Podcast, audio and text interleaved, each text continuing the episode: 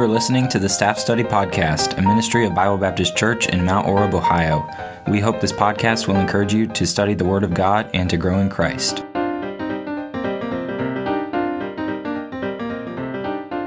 Welcome to another episode of the Staff Study Podcast. Today we have myself, Dominic, and Jason in the studio, and we are going to be looking at Ephesians chapter 1. Uh, Jason has done some study uh, in this chapter and in some depth, so we're excited to get into that today. Before we get into it, just want to remind y'all, as we always do, make sure to find us on Facebook, our social medias. What are we posted on Spotify, Amazon, Google, and Apple? Yeah. Apple yeah. Podcasts. So um, make sure you know you find it, you share it with a friend. Um, that's one of our goals of this podcast is to make it a resource for people you know, to be able to share it with their friends and whatnot who, you know, just to be an encouragement, maybe, you know, for a daily devotional or also, you know, those who um, you may have a burden for that still need to be saved. So without further ado, let's dive into scripture today. Jason, we're looking at Ephesians chapter 1. What brought this chapter to your mind and um, kind of give us some, some background, I guess, on, on why we're looking at Ephesians 1 today? So the reason why I kind of am passionate a little bit about this chapter is that we're seeing I guess you want to classify it as doctrine or just teaching or it's just a mindset among um, Christian churches today that it's really just kind of overwhelming and taking over uh, churches and it's getting to a place where it's affecting ministries, you know, things that we've done within our Christian churches for years and people are almost kind of turning their backs and walking away from some of these things because of some of the teachings. And, you know, I don't want to just start pointing fingers and all that type of stuff, but we're seeing just a huge influx of Calvinism and yeah. Reformed theology. And it's not just taking over, you know, different denominations, the denominations different from us, but we're seeing this even beginning to creep in, and it's creeping in at a very steady pace.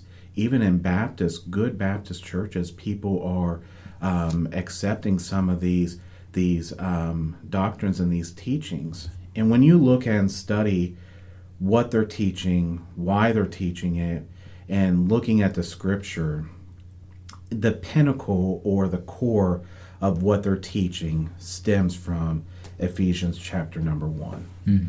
There are some words that are used that are biblical, theological words.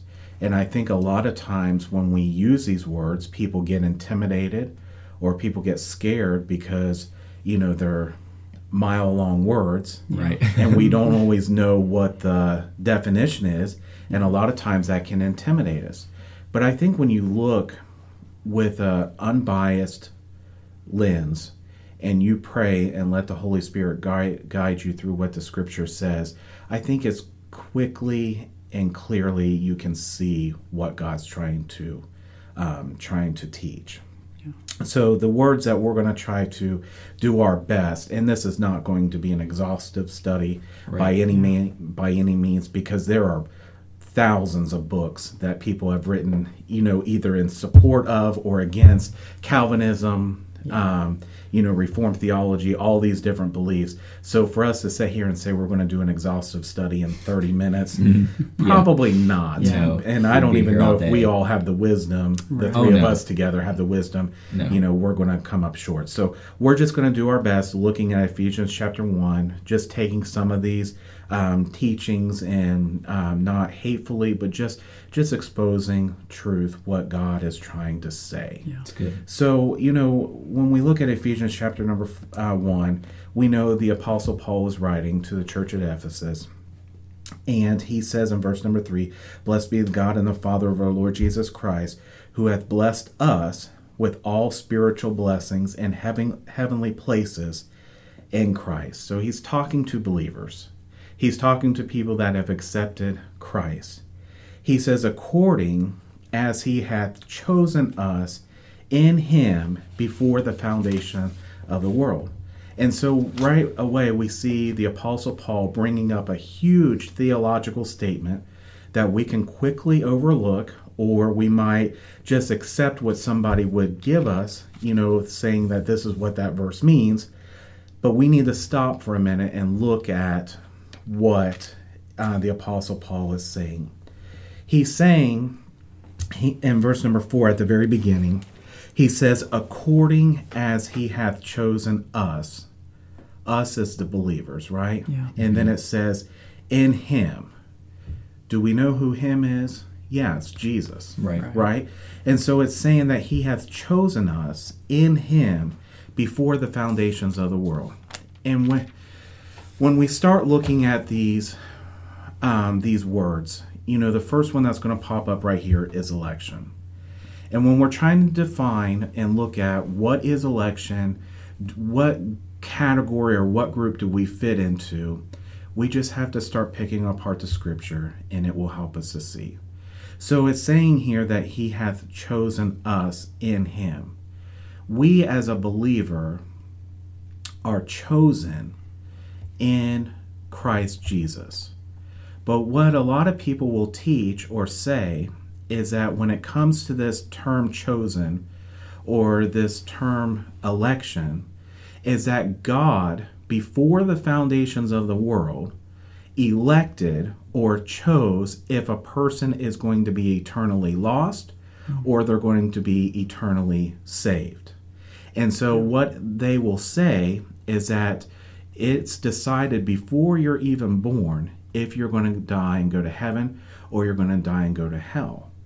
Well, as a Baptist, and I'm proud to be a Baptist, that automatically starts stirring up in my mind, Sure. you know, red flags. Triggers, yeah. Yeah. And I'm thinking, okay, well, that's contrary to what we teach and what I believe Yes. you know my own personal convictions so the question is what are we chosen to? So the question is what are we chosen to? When we see here in chapter number 1 verse number 4 at the end of the verse it gives the best definition. If we're going to talk about things in context verse number 4 it says that we should be holy and without blame uh, before him in love so a lot of times people will say that our eternity is chosen, that he chose whether we're going to go to heaven or whether we're going to go to hell Yeah. before the foundations of the world. And that's not what he's talking about. Paul wasn't talking about our eternity being chosen. The choice that God made was he was going to provide means for us to live a holy, righteous life. Yes. He wanted to choose us that we would bring glory to him. Right. Right. Because isn't that God's ultimate goal is that he brings glory to himself in Right. everything he Yeah. does. Right. Right. And, so and where is the if that's choosing salvation, where are the unbelievers addressed? Right. Where's the other side? Right. Sure. They're And- no they're found nowhere in Yeah. Ephesians one. And so one of the the the things that we're always teaching when we're trying to teach other people how to rightly divide the word of truth mm. is that you have to have context. absolutely. He's not talking about in this context our eternity being predestinated or chosen before before we're, we die if we're going to go to heaven or hell. If that was the context, then I would say, okay, yeah, maybe we have something to consider. Right. But that's not what he's considering. we don't find that. No, that's completely out of context. Right. Yeah. And so for those, you know, who have taken that out of context or, you know, um, one of the points of Calvinism, which, you know, we're talking about these words, election, predestination, um, it's a it's a word they use quite frequently, but they, they have this belief of the the limited atonement and unlimited atonement and just I guess if you could give us some clarity on on those terms and what is that? How does this tie in with election? Yeah. How does it fit together? Yes. Which limited and unlimited atonement goes hand in hand with um, election. Okay. Okay. So, uh, so when it talks about um, in verse number four that He hath chosen us, that's the doctrine of election. Okay, that's where where they get that from. Right. Okay. So limited atonement and unlimited atonement, when you just get it down to putting the cookies on the bottom shelf so everybody can understand it, it's you have to categori- categorize yourself in one of two areas.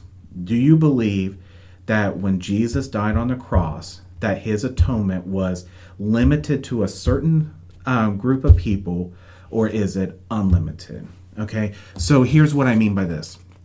When it comes to the topic of or the idea of limited atonement, a lot of times they will use John chapter 10, verse number 15.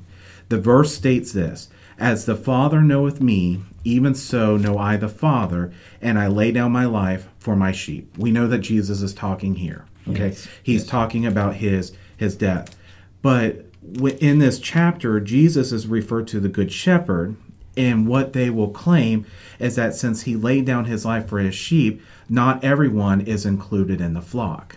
So they will use that verse as Jesus is saying that he only laid down his life for his sheep. For his sheep. for his sheep. Yeah, they're Yeah. they're um, segregating or they're cutting out, and they're saying that he only meant that to be uh, true, that statement to be true for his sheep. Another one is Ephesians chapter 5, verse 25. It says that even as Christ loved the church and gave himself for it. So, since Christ loved the church, what they claim is that he gave his life for the church and that his love is not the same as um, it is for the rest of the world. So, because he only gave his life for the church, not for the whole world. Right. So, you guys can see quickly how limited atonement, what they're saying is that is that um, he died for just a small group of people or a certain number of people Yeah. and that his atonement was not applied to everybody. Well, my question is if that is the, true, then what do you do with the word whosoever? Yeah. Right. Right? good. Right. We, in our youth group, if you guys, um, Kenton, you might remember a couple years ago, we made uh, shirts for our youth group for church camp. And in bold letters across the cho- uh, across the chest of it, we put the um, the phrase. It says, "I'm a whosoever." Yep. Yeah. you know, unli- unlimited atonement means that he provided atonement for everybody. Right. Right. And so when Jesus said, For whosoever shall call upon the name of the Lord shall be saved. Or in John 3:16, for God so loved the world that he gave his only begotten son that whosoever Yes.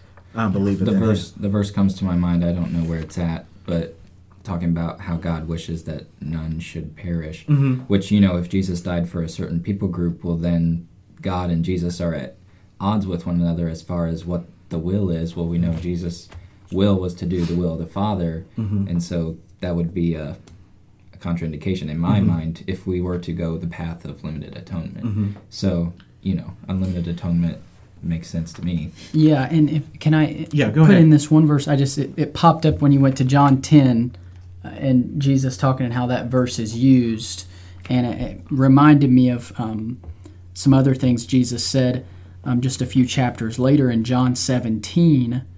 Um, because as you said, we need context. We need what does Scripture say in all areas.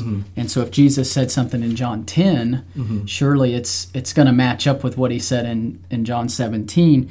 So, continuing with that, it reminded me of this passage in John seventeen.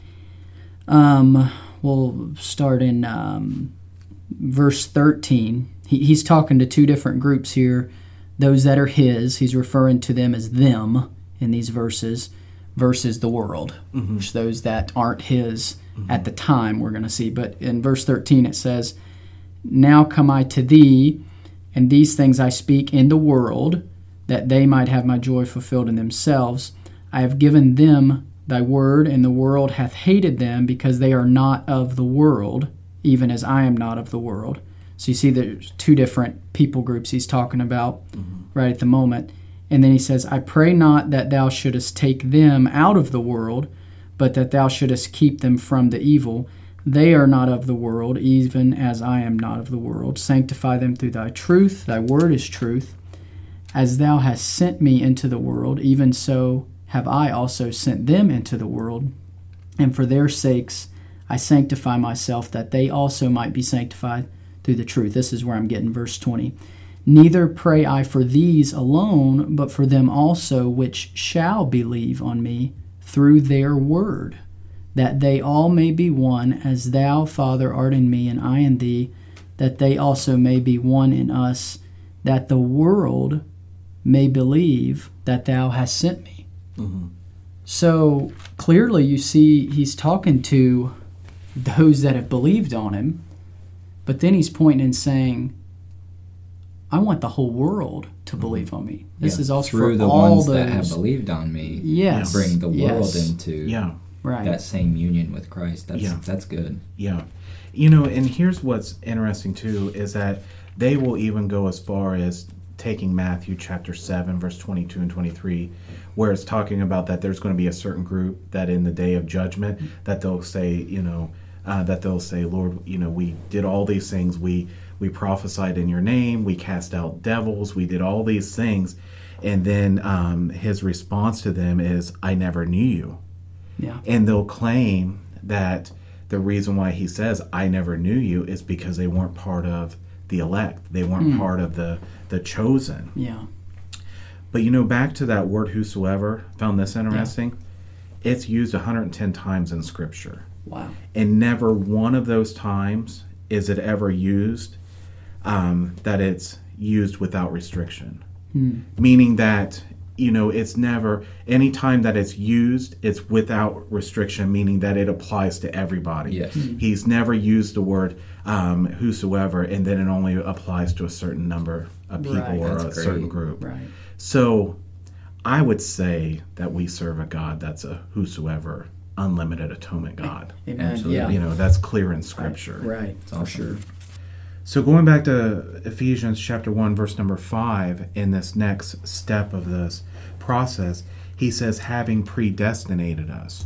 So we've already addressed what um, that he hath chosen us. He's chosen us for his glory Yeah. To live a godly life. to live a godly life, Yeah. exactly, uh, and without blame.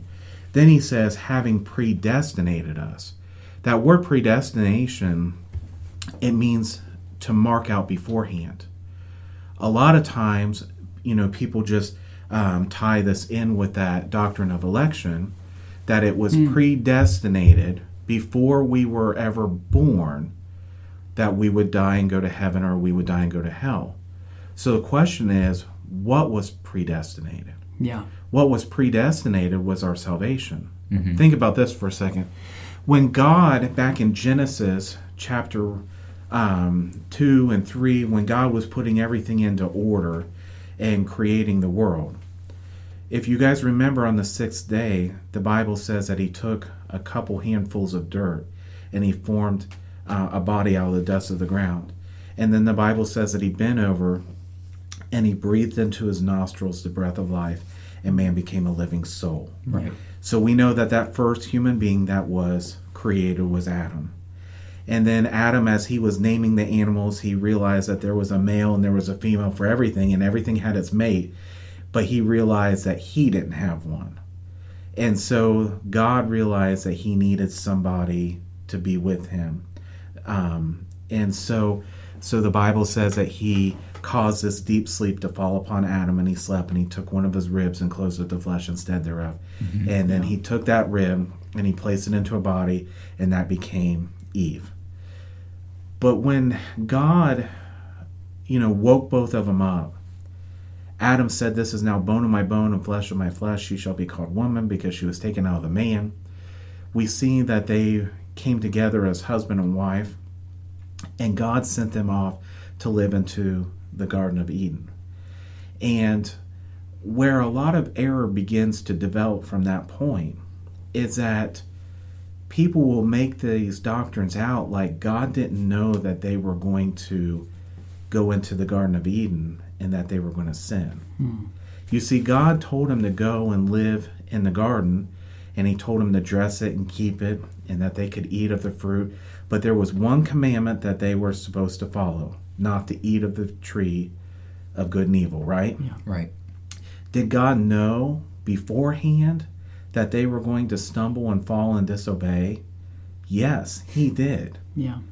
And so when He brought them to that point and they ended up eating the fruit because they were beguiled of the, the serpent, when they ate that fruit and fell into disobedience, it wasn't like God, you know, got on the defensive side and started thinking, okay, they just sinned. That completely messed everything up. Right. What are we supposed to do next? What's our next Yeah. step? Right. And he starts putting all these steps into place, like trying to recover. No, he had a plan already in place. That was what was predestinated, was his plan of salvation mm-hmm. Right. his plan of salvation for the whole entire world is that he was going to send his son Jesus to come and be born in a manger and live his life 33 years and never commit any sin and that he was going to lay down his life for the sinner. Yeah. So that plan was predestinated. Set in place before the Yes. problem ever arose. Right. So, you know, we don't serve a God that doesn't know. You know, we, one of the basic primary um, characteristics or um, attributes of God is that he's omniscient. He knows Yes. everything. Yes. And so you have a guy that can, a God that can form man out of the dust of the ground. He can put a living soul inside of him. He can give him a conscience. He can give him a mind. He can give him a personality. He can put all these things into order, but he didn't know that he would disobey if he gave him one command. Hmm. I have a hard time believing that. Yeah. You know, I I believe wholeheartedly that he knew that Adam and Eve were going to sin.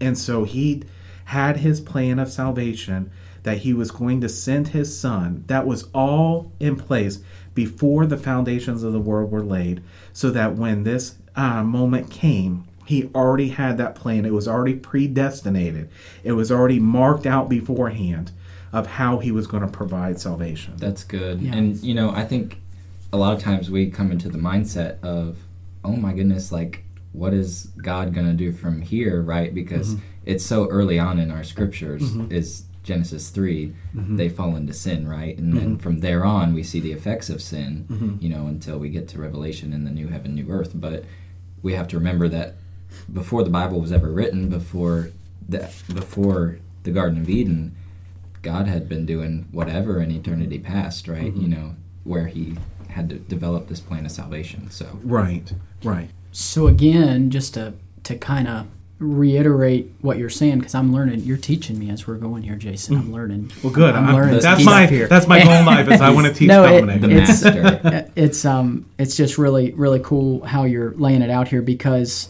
so what you're saying basically is in verse 4 we saw that first of all he chose us to be holy as you mm-hmm. pointed out right mm-hmm. so that's not a chose us whether or not to be saved 1st mm-hmm. of all and then you're saying verse 5 he predestined us it's saying there to the adoption the plan was predestined again, we're not seeing that he predestinated us whether or not we were going to be saved. Mm-hmm. and that's the point you're. Yes. The more I, the more I've yeah. thought about it, and you know, we are talking about like the uh, the Calvinistic side and what you know these people when they take the verses out of context, what the conclusion they come to. It seems to be a very selfish reasoning, does it not? You know, when they're saying, you know, only a Calvinist is going to be, the one to believe that they are elected, right? Mm-hmm. Because nobody would want to hear that. nobody that's would claim to be a Calvinist and say, "Well, I'm not elected, Right. but I do believe the Calvinistic doctrine." right. You know, what is that? Well, and they they'll. I've asked that question to you know a couple people before, Yeah, and they claim the reason why they believe that or why they've accepted is because they're part of the elect. So it Sure, always sure. plays into their favor. Yes. Sure. Kind of like Jehovah's Witnesses. They, you know, at one time they believed that there was only going to be 144,000 people that were saved. Well, once their their um, church grew to more than 144,000, it's like, Come uh, up with well, a new plan. yeah, let's divert from this. But it always works into their favor because they're part of that. Right. Nobody wants to accept. no. Well, and that's why I get at the. You know, it's a very selfish doctrine in itself because the focus is on, I am elected. I mm-hmm. am. It's my salvation, right? But it's what we're talking about is God, and He's mm-hmm. always the one we're supposed to be giving glory to, as we've seen in verse four, talked mm-hmm. about it earlier. So. right. and here's here's where you know we talk we've mentioned about like reformed theology and all this type of stuff so if i can kind of put this to you guys i guess in a simplified way of trying to think when we're talking about salvation in reformed theology a lot of times people will say when it comes to salvation that salvation has to be completely of God. Hmm. And what they mean is that God seen us in our sin and sent his son and provided salvation for us and that he sent his holy spirit and that we were saved because God pursued us that we had no part in our salvation. And they claim that the moment that we repent or we um, begin to call out to God, that we're taking glory for our salvation, like, and they will claim like repentance and faith are works. And so they'll claim that if we believe that we are saved because we repent and we have faith, that that our salvation becomes a works-based salvation mm-hmm. and we're robbing God of glory. And so they're saying that salvation has to be completely of God. Hmm. Well, I want to tell you that today that when it comes to salvation, there's part that is all God. Yeah. But there's a part of man's responsibility too. Sure. Think about Yes. this. When you look at this chosen us or this elected in verse number four, and that then in verse number five it says having predestinated, that's God's side of soteriology of salvation. Right. yeah. You know, God chose us. God predestinated us before the foundation of the world. That wasn't on our part. That was on God's part. That was his part of soteriology. Right. Yeah. Our part is that we have accepted and believed in the gospel. And so there's a, just because God's foreknowledge, he has foreknowledge, that is um, not causation, meaning that he doesn't force anybody to be saved Right. Yeah. that he predestinated and chose us before the foundations of the world, but we still have a responsibility to accept the gospel Right. and Yeah. to repent. Yeah. Does that make It, sense? it does, and that and and I I think what you're saying there, I've heard people make the confusion. There's a difference. Foreknowledge, God can mm-hmm. have foreknowledge, mm-hmm. and free will can still exist. Mm-hmm. Those two don't have to cancel each other out. And I think a lot of times people Yeah. mistake that, or they have a wrong idea of foreknowledge. Yeah. Like there can be no free will if God has foreknowledge of of all these things, right? And Right. to kind of go back to the the part of you know, there's God's part of the deal, so to speak, and our part. You know what we're responsible for. You know how many times in Scripture do we see where God makes a covenant with somebody and He says, you know, if if you do this, I will do mm-hmm. Oh, my yes. part. Yes, conditional. And it's it's All the same with the plan of the salvation mm-hmm. because you know it would contradict all the contracts God had made with mm, man. yeah. Mm-hmm. You know as Yeah. going through time and history and Yeah. so to speak. So Yeah. Um, and, you know, if you think about this too, is that um, we have this responsibility to accept salvation.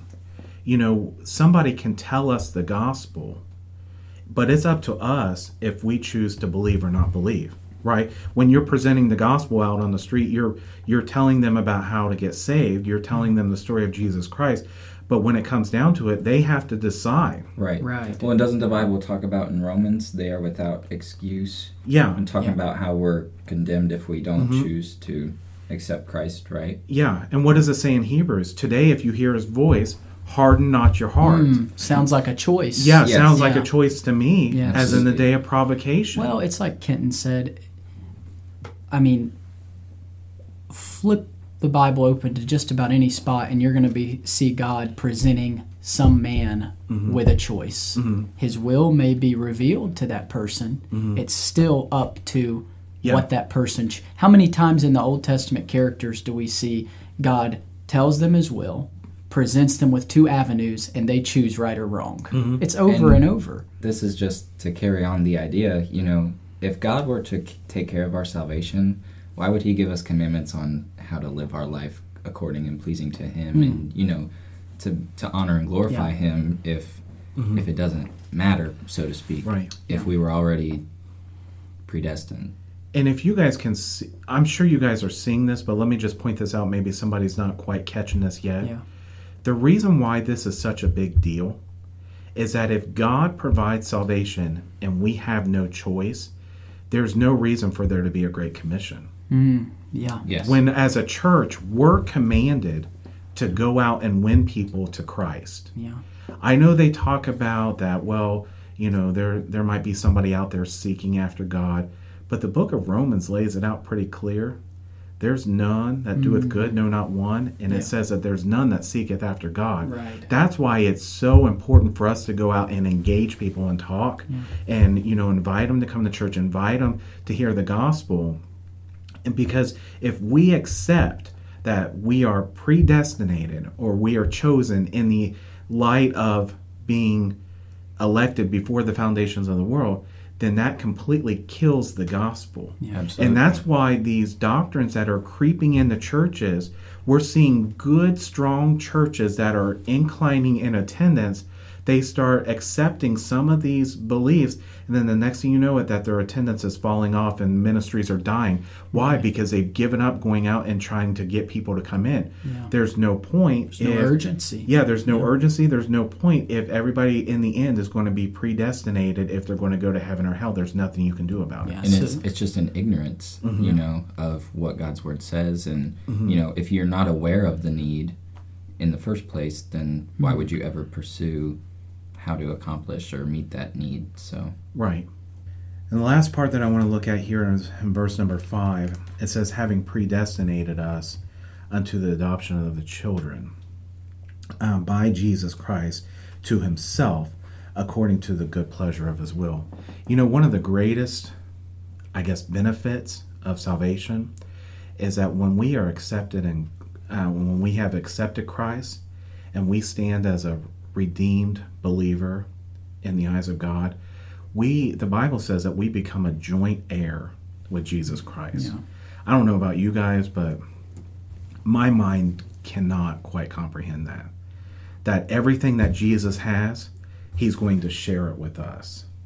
It's amazing to me that I've just looking this up that when Paul was writing here, there were four things legally that took place in the Roman um, in the Roman culture in a legal in Roman adoption process. yeah, as far as like the Roman custom, when they would take and have a legal ceremony that um, entailed adoption, there were four things that took place. Number one, and these four things, you know, it's just a picture of what our new relationship is in Jesus Christ because we're adopted. Number one, when a person was adopted in this uh, Roman custom, the adopted person lost all rights in his old family. That old family, everything that we were, is passed away, and now we're standing here in Jesus Christ. Number two, he became heir to his new family's to his new father's estate. Like I said a minute ago, I don't understand what it's going to be like with Jesus sharing everything and that we're going to rule and reign with him. We're going to be right there by his side. How he's going to share it with everybody. Yeah. You know, I know I try to share things with my children, my human children, and I, sometimes I question if they're human or not. but, but you guys know, I love my kids and I try to share things with them. But you guys ever tried to share a candy bar with three kids? Hmm. And it's like, here, everybody gets an equal part.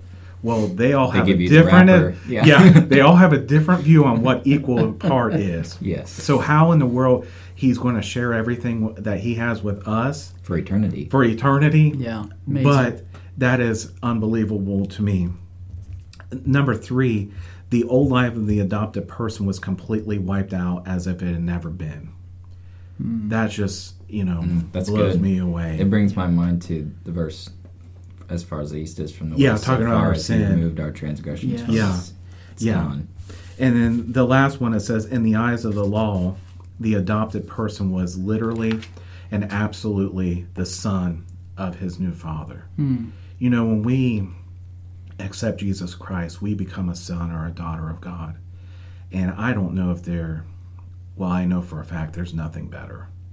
When we accept Jesus Christ, we are adopted. We become his child Yeah. for eternity. So, in talking of becoming a child of God for eternity, uh, we'd be remiss if if we didn't um, fully explain uh, to all of you who are listening um, just how you can become a child of God. Right. Um, and it's it's the most important decision you'll ever make. And this whole episode has hit has you know has hit on um, some just wonderful details of being a child of God and what you have because of that.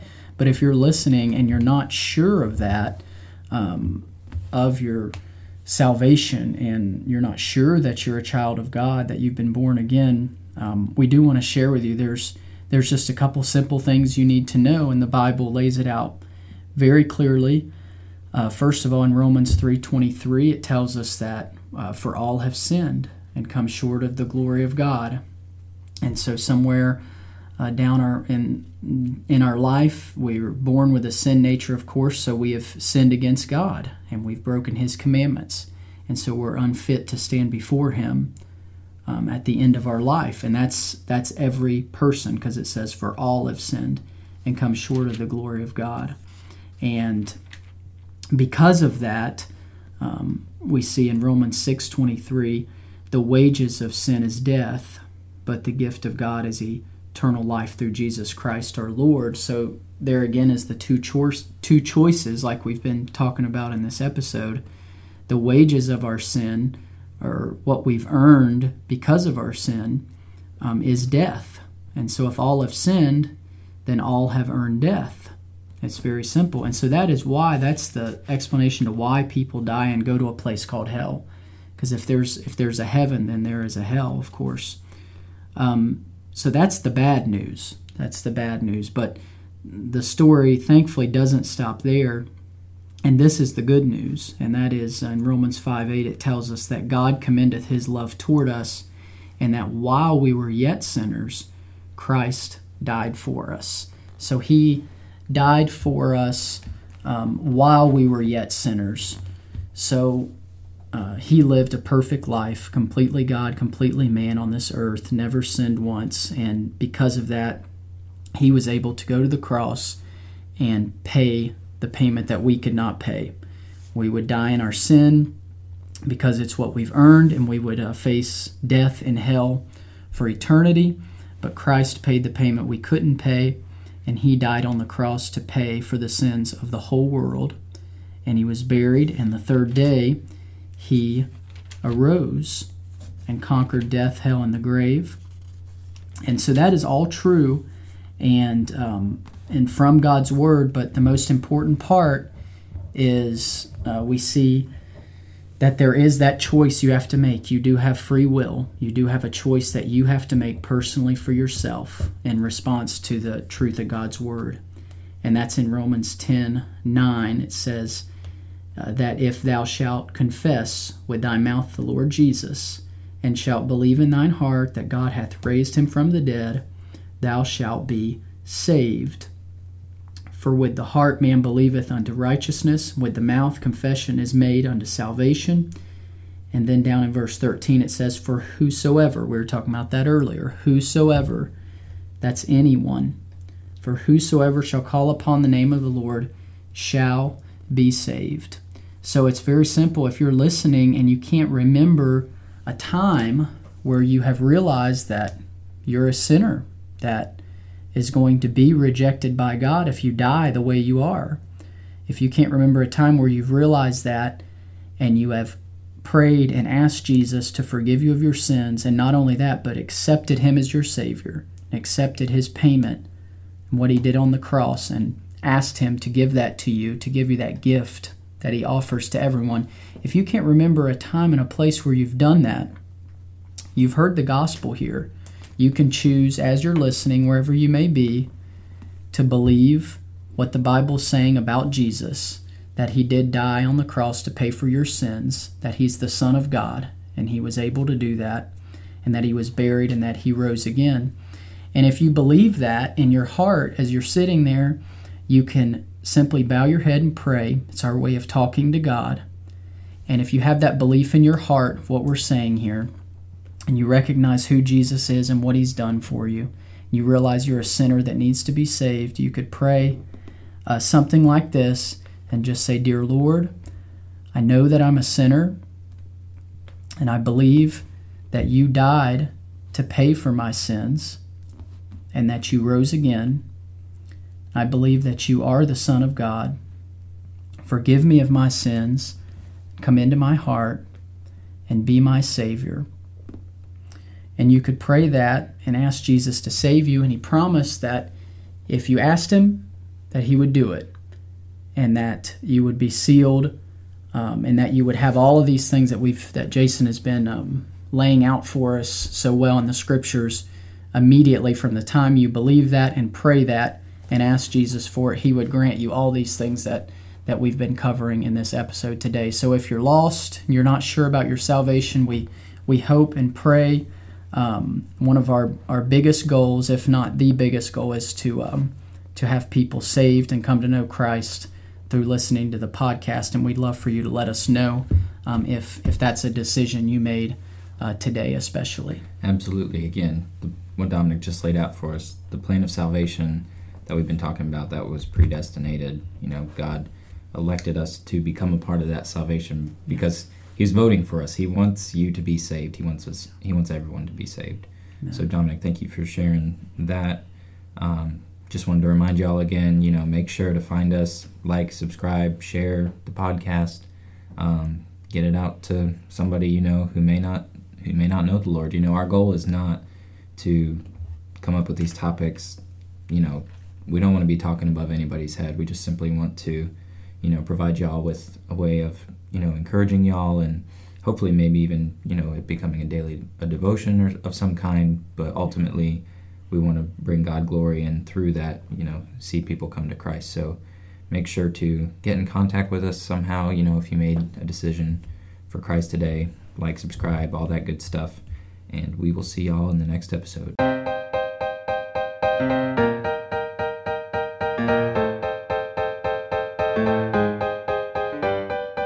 Thank you for listening to the Staff Study Podcast. It is our prayer that this has been an encouragement for you in your walk with the Lord. Please visit our website at www.bbcmtorab.org for more information on our church and associated ministries. It is our desire to encourage you to study God's Word. 2 Timothy 2:15 says, "Study to show thyself approved unto God, a workman that needeth not to be ashamed, rightly dividing the word of truth."